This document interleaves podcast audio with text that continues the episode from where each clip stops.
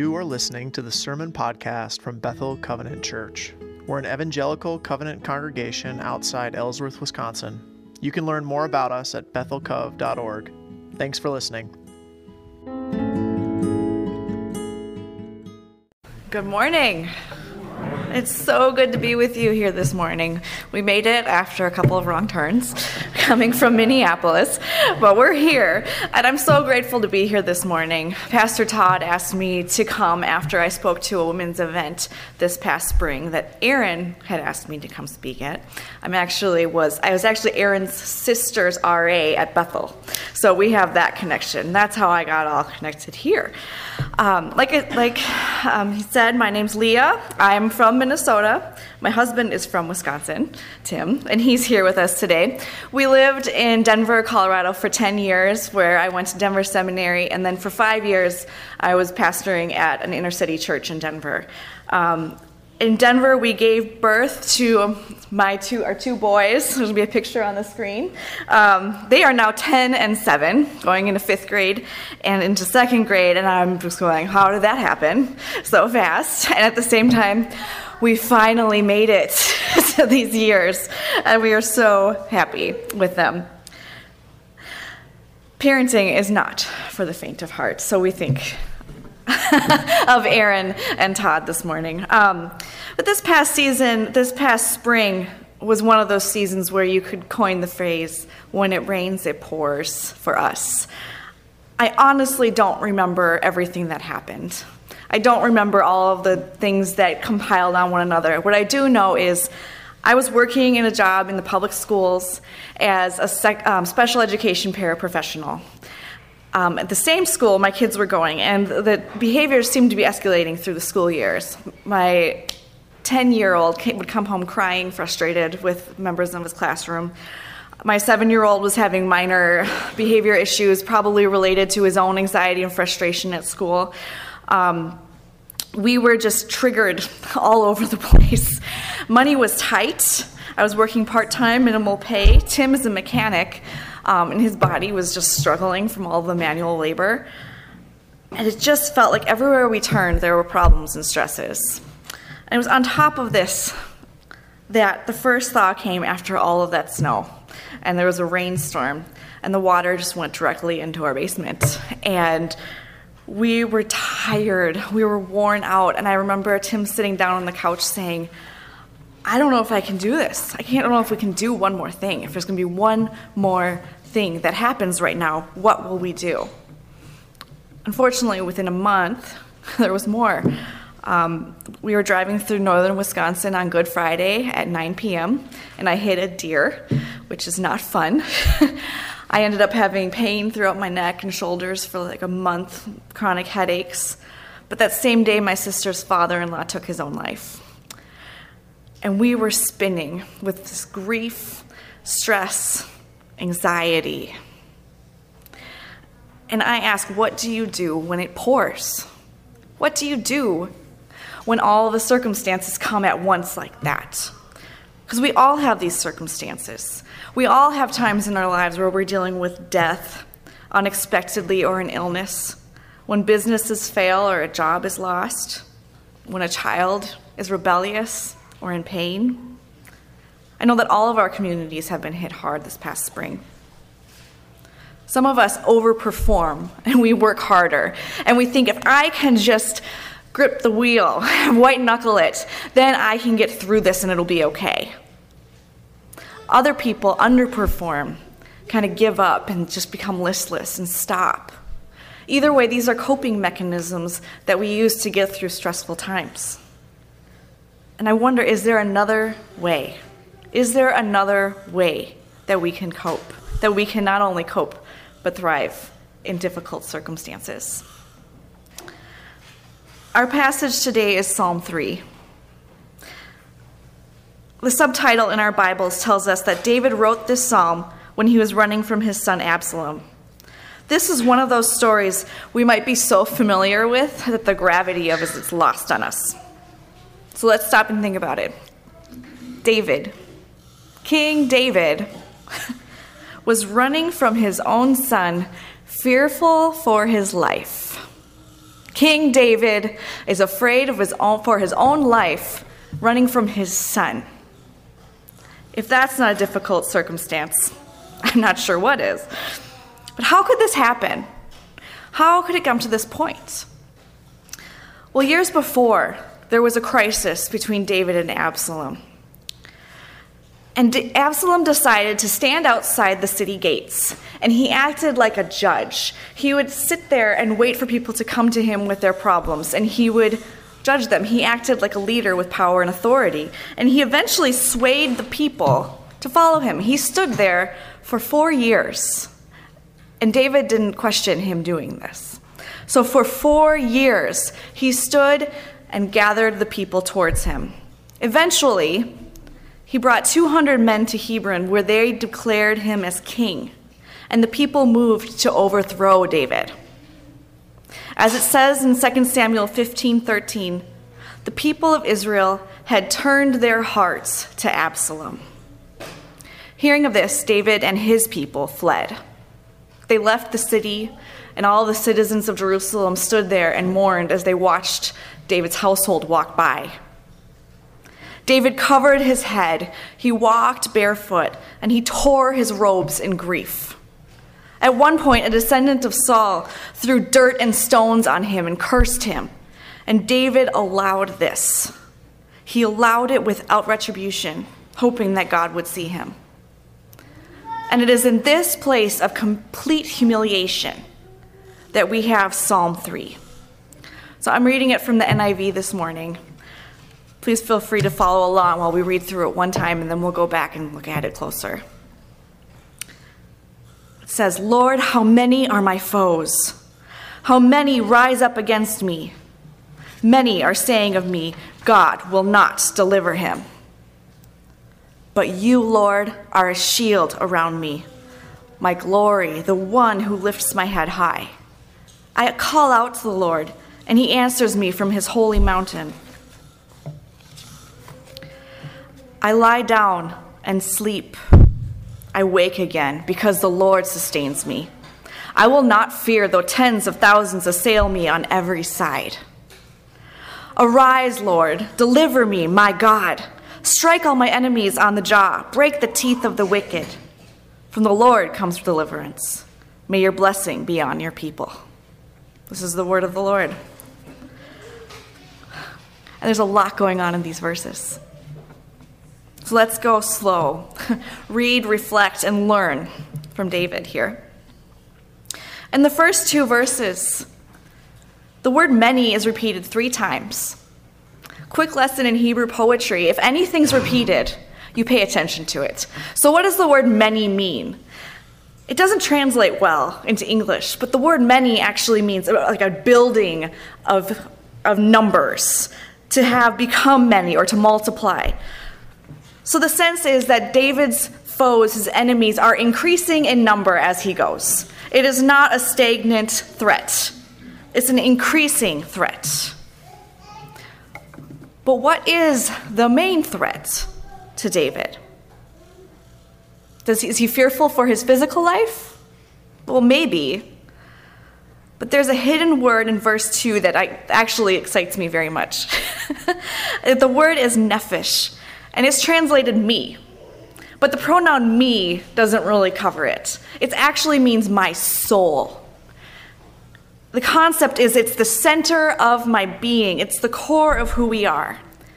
If we in Hebrew, if you're to speak to your own soul, speaking to your own deepest place within you, you are speaking up to your thoughts, emotions, building yourselves up. But if someone else comes and tries to speak to you, to that part of you, they are attempting to influence or control you to your deepest level. They are trying to not only make verbal threats, they're not only physical threats, but they're trying to sway David at the core of his being, at the core of his thoughts and his beliefs and his emotions. And they are saying to him, God is not going to deliver you. They recognize that David's identity and his relationship is found in his relationship with God, and they're trying to take that away. They're trying to make him believe that God will not be faithful to him, that God will not be there for him, that God will not come through in these terrible circumstances. They are attacking his faith and his hope in the Lord's salvation and deliverance. A.W. Tozer said that what comes into our minds when we think about God is the most important thing of who we are. What we believe about God determines how, so much of us. It affects how we live our daily lives and our relationships with one another and with ourselves. It's how we function out of our beliefs every day. So when these enemies, these foes, are pressing in on David here, they're not just trying to attack his life, they're trying to shake him to the core of his being and to make him vulnerable to their attack. And when we experience the rain, the times when all seems to be going wrong in our lives, it can be tempting to believe that God has also turned against us, that he has abandoned us and will not save us from our circumstances. The deceiver, the father of all lies, wants nothing more than to lead us from the truth about God, our Savior. He points to the evidences around us and says, God will not save you. God is not on your side. You are not valuable to Him. And this message is oppressive. It attacks the core of our being and our identity, our relationship with God. It attacks our identity as the one who God loves. So, our only hope is the truth, and that's where David turns next. Verse 3 says, But you, Lord, are a shield around me. And the shield is not like a Captain America shield where you hold it right in front of you and use it to block the shots. This is a shield that completely surrounds, so in front of, behind, on the sides, and above. It's like a force field, if you will. You are a shield around me, my glory, the one who lifts my head high. I call out to the Lord, and he answers me from his holy mountain. When David says, The Lord is my glory, I kind of wonder, what does that mean? You're my glory. I don't, I don't use that language day to day. You are my glory. what it means is that God has given him his glory, He has given him his worth, He has given him value and honor. In our culture, we ascribe value and honor to one another based on our performance based on success, on our work, on our finances. But here, in the midst of this struggle where David has lost everything, where he's lost his kingdom, David recognizes that his glory has not come from those things, but it comes from God. God gives him honor, God gives him worth. Finally, the Lord lifts up my head. And this is significant. We think of think of someone who's in shame, who's humiliated. They might lay their head low, right? They might lower their head. Or someone who's arrogant. You think of the nose up in the air, right? In the ancient Near East, they also used that, but even more. A king would lift their head to show approval towards someone, like, I, I recognize you, I, I honor you. And at the same time, the head was used to describe a victor in battle, they would, they would take the, the enemy that was defeated and they lay him on the ground and put their foot on the neck of the person who was defeated and push them down low. David has been humbled, his head is on the ground. He can do nothing of his own strength to restore his dignity from that position. But the Lord comes and lifts him up. The Lord comes and restores David's honor, his personhood, and his value. The imagery here is from humiliation to restoration, from despair to hope. And it's from that confidence that David calls out in faith and that God hears him. It says he calls out to the Lord, and the Lord hears him, and he knows he hears him. How often do we, instead of calling, knowing this about ourselves, how often do we feel like we need to prove our worth instead? I know that I have that tendency. I'm a performer. I like to know that I'm doing things well. But with young children, they have a te- they have a way of getting to me and pulling me down. my own kids. One day when my oldest was about five, four or five, we were having a tough night. I had come home from work. Dinner was being prepared. They were hungry and screaming at me, which is always a great experience. Tears were flying. Anger was high, and I was doing the best that I could to keep everyone calm and happy, but it really, I just couldn't do it. I wasn't enough in that moment. And I found myself yelling, I can't do this, I can't do this. And I fell to my knees on the kitchen floor before God and my kids, and I cried.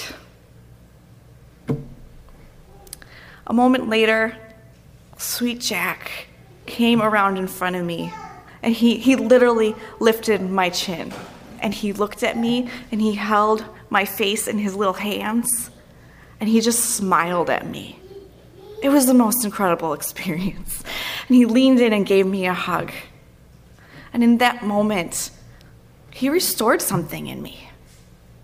He restored my sense of self. And how much more does God restore us? He loves us greater than any person can love us. It's so easy to not believe that because we don't see him right here. He's not physically lifting us up. I think he was in my son's hands that day. And David knew that though all may take away his value, God had not. He says this most amazing thing I lie down and sleep in the midst of all the enemies, in the midst of the loss, I lie down and sleep. I wake again because the Lord sustains me. I will not fear, though tens of thousands assail me on every side. The danger is still very real. The enemy is still growing and coming after David. But in the midst of this, David is able to lie down and sleep. How many struggle to fall asleep at night when there's so many things going on in our minds, so many things that are preoccupying our thoughts? David was able to sleep. How? He knew he was safe in God's presence. When my friend Kelly gave birth to her daughter Amaya, Amaya did not want to be put down at all. They would go days holding her she and her husband, sleeping, holding her in their arms. She needed their presence to be calm and secure. Unfortunately, Kelly also was recovering from a really hard labor and was not as strong as usual. And she bent over, holding Amaya. She bent over to pick something up, and her legs went out from underneath her. It was really scary. Um, and Kelly was all shaken, and she looked at Amaya to see if Amaya was okay. And Amaya just kept sleeping. Amaya knew that she was safe in her mom's arms. That's the assurance that David has. Though there is a danger that's present, he knows he is safe. But David was not content to just sit still in the midst of this attack and keep it coming. He, like the rest of us, he wants the attack to end. he wants his enemies defeated. So he calls out in verse 7. He says, Arise, Lord, deliver me, my God. Strike all my enemies on the jaw, break the teeth of the wicked. From the Lord comes deliverance. From the Lord comes deliverance. May your blessing be on your people. David has already expressed that his faith that God will save him. He has stated that he knows who God is. He's able to sleep under stressful circumstances. And he calls out to God to act. He trusts him to care for him, and he asks him to care for him. The NIV translates this here as a petition to God Strike the enemies of my jaw, break the teeth of the wicked. The New American Standard Bible translates it past tense For you have smitten my enemies on the cheek, you have shattered the teeth of the wicked. And the Holman Christian Standard Bible translates it in the present tense. You strike all my enemies on the cheek. You break the teeth of the wicked. So, which is it? Again, this is one of those places where English just doesn't have the language that the Hebrew did. This affirmation that God has done these things in the past. God is doing these things now, and He will do this in the future. David knows that God was faithful before. He is faithful now, and He will be faithful. Why? Because salvation belongs to our God. From the Lord comes deliverance. So, how do we, how do you and I get to this place of trust and assurance of God's salvation? What do we do when it begins to pour? Years ago, I began to practice the presence of God.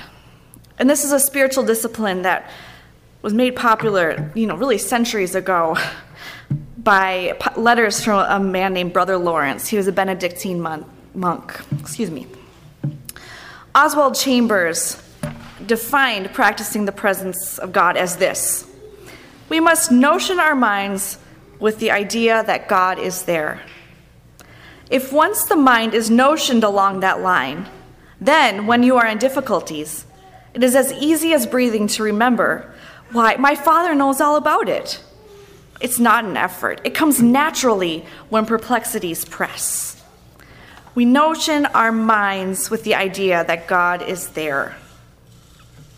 So I began to focus my mind that God is here. And I noticed that my prayers often had been, Lord, come down, come be here. And I assumed God was far away, listening from some mountaintop.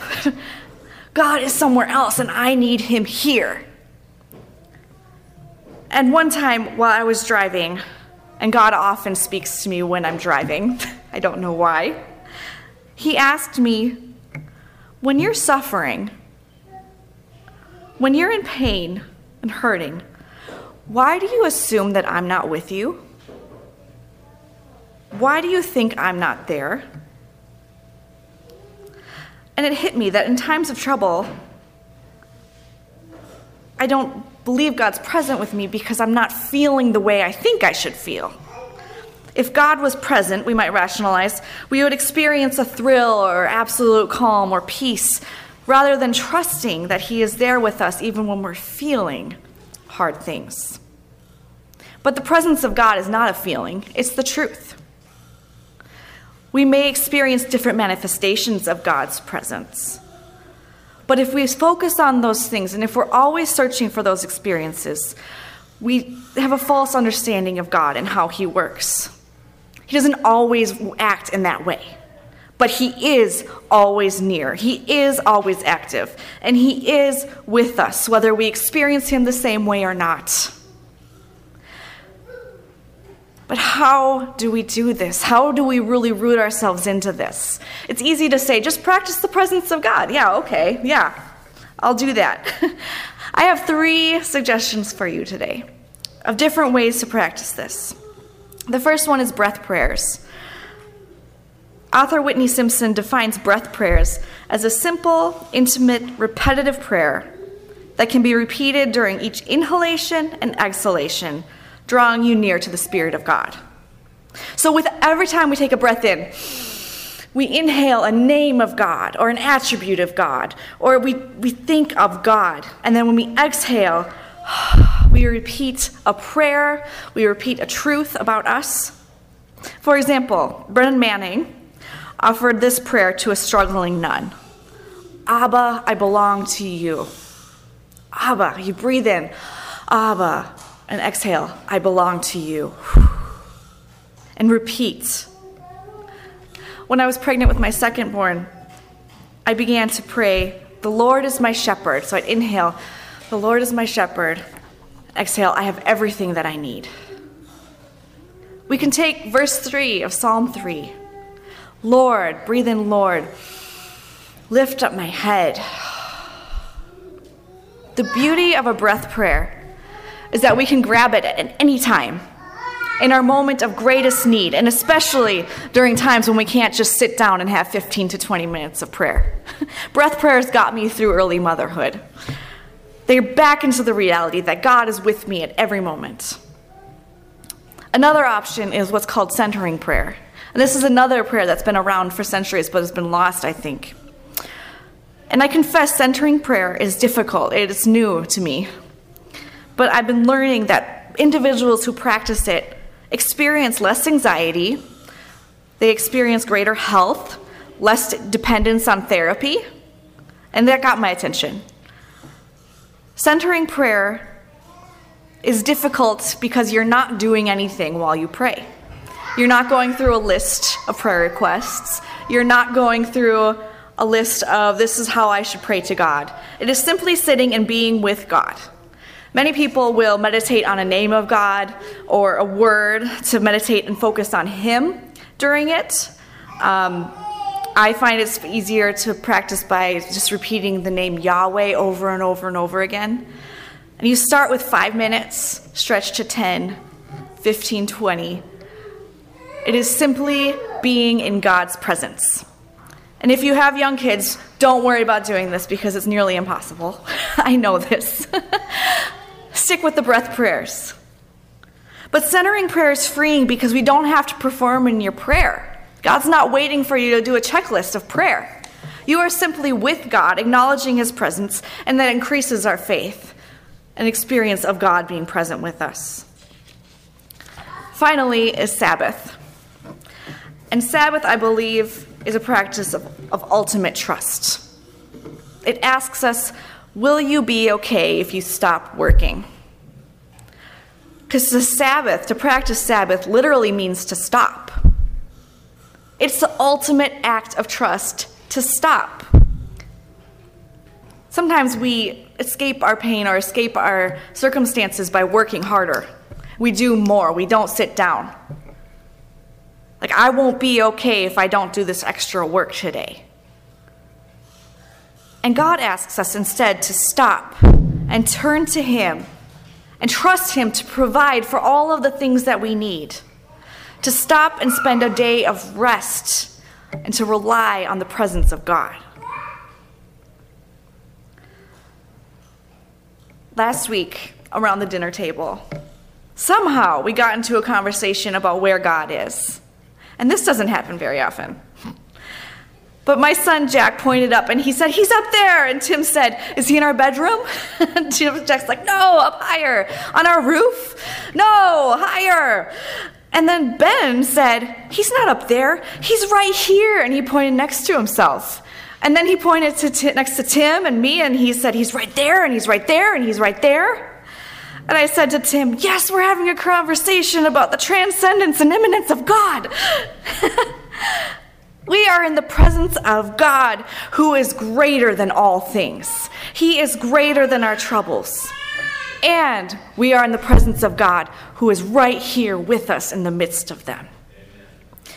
He is the one who created us, who formed our bodies, and He embodies our breath. He is sovereign over the universe, and He is our closest friend. When it pours, we can rely on the presence of God, the God who is with us, and the God who saves. Let's pray.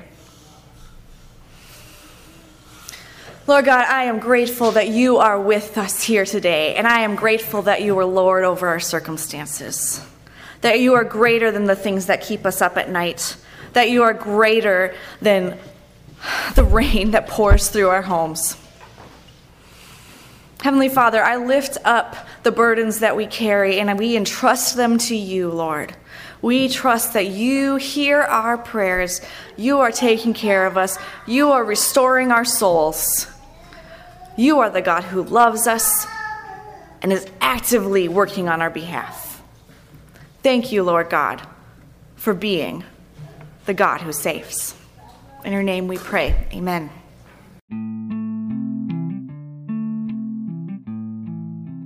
Thanks for listening to the Sermon Podcast from Bethel Covenant Church. We're an evangelical covenant church outside Ellsworth, Wisconsin, and you can find out more about us at bethelcov.org.